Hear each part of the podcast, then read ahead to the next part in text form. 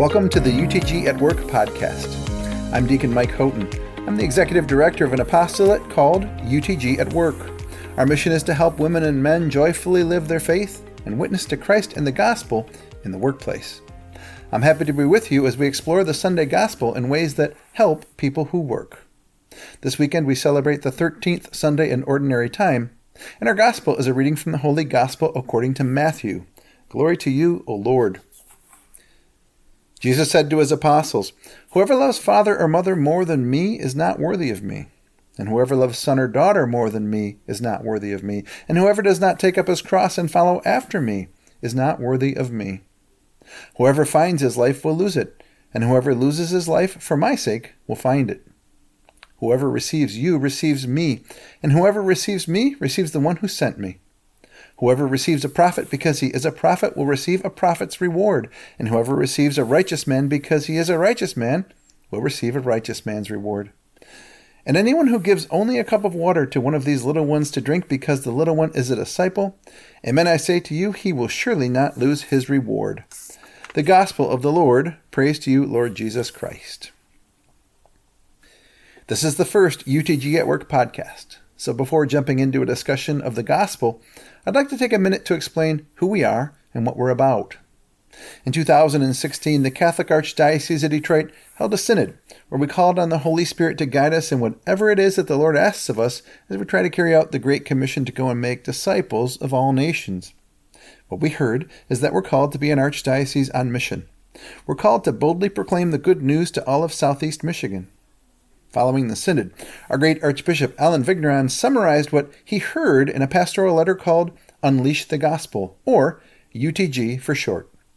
UTG called for a series of action steps to be carried out so that we could put the mission at the forefront of everything we do. From one of those action steps, UTG at Work was born. UTG at Work is an apostolate that helps women and men understand their identity as missionary disciples equips them to discover their unique mission from God, and supports them as they joyfully live out their faith and witness to Christ and the gospel in the workplace. One of the things that UTG at Work offers is this weekly podcast, where I'll take the gospel from the upcoming Sunday and talk about what it means to people who spend a lot of their time at work and would like to find better ways to live their faith and even evangelize others in the workplace. This topic is one that's been on my heart for many years. I spent 35 years working in the automotive industry, and even after I was ordained a deacon toward the end of my career, I still struggled to find good ways to live out my faith in the workplace. I found a few things that worked for me, and I saw others who had found some degree of success as well. But the reality is that the corporate world today is rapidly moving toward forbidding any mention of the faith in the workplace, and the ability of people to live their faith at work is being seriously compromised. So many good Christian men and women today are forced to check their faith at the door when they come to work because they think they have to. But this is not what Christ asked of us. We at UTG at Work are all about helping these good men and women to be able to not check their faith at the workplace door, but to carry it in and to spread the good news. One of our guiding principles is that we don't see value in addressing faith in the workplace with anger or bitterness or fighting. We believe that the love of Christ is enough we believe that it's far better to light a candle than to curse the darkness. So, let's light some candles, shall we? Today's gospel is the end of the 10th chapter of Matthew. And here, Jesus speaks about both the conditions of discipleship and the rewards of discipleship.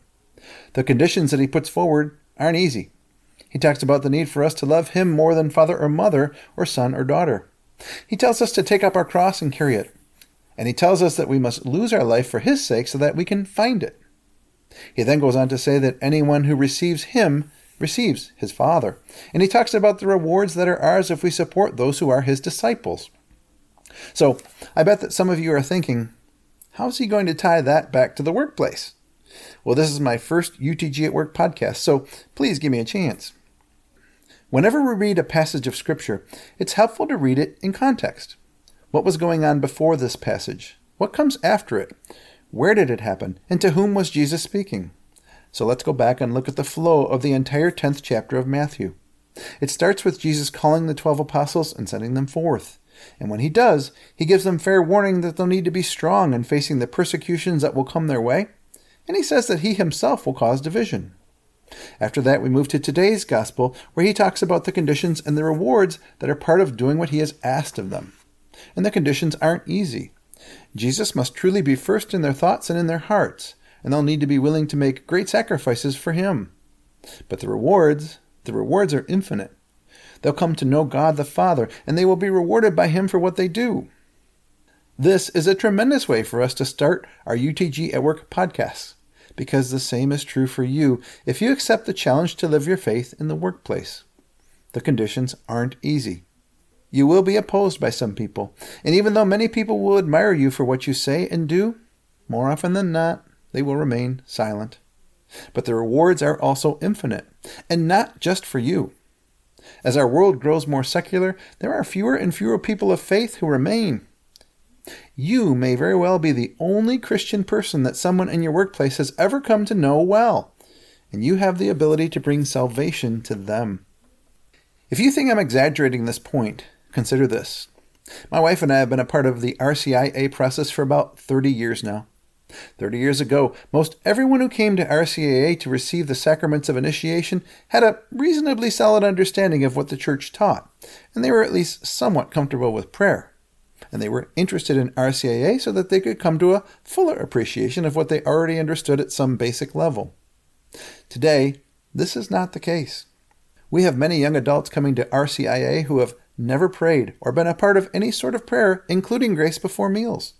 They don't know how to make the sign of the cross or what it means. They don't know a single practicing Catholic who they can ask to be their sponsor. God bless them for coming forward to RCIA. Once they come to know the Lord, they make some of the best disciples you'll ever meet. But their knowledge of Jesus Christ and of a life of faith when they first come to us is remarkably limited and sometimes even non existent. In fact, just recently on Jeopardy, this question was asked Matthew 6 9 says, Our Father which art in heaven, this be thy name. None of the three contestants could answer with the word hallowed. They were so stumped that they didn't even buzz in to guess.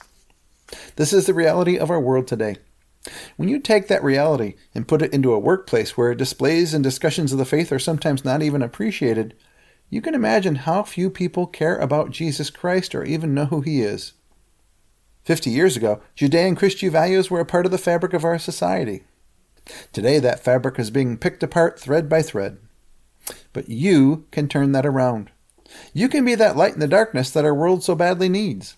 Like the twelve apostles, you are called by Jesus Christ to be on mission, and that call doesn't have any clauses or exemptions for the time you spend at work.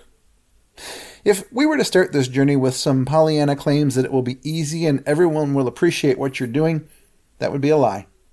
So let's kick this apostolate and this podcast off with an appreciation for the fact that your calling from the Lord comes with conditions that won't always be easy, but it also comes with rewards, not just for you, but also for the co-workers who you introduce to the Lord and to a life of faith. Thanks for joining me for this week's UTG at Work podcast. I look forward to meeting again next week. In the meantime, I encourage you to boldly live your faith in the workplace in the week ahead. I'll pray for your success. And I ask that you pray for the success of this UTG at Work apostolate. If you want to learn more about us, please visit utgatwork.org. Now go in peace, glorifying the Lord by your life.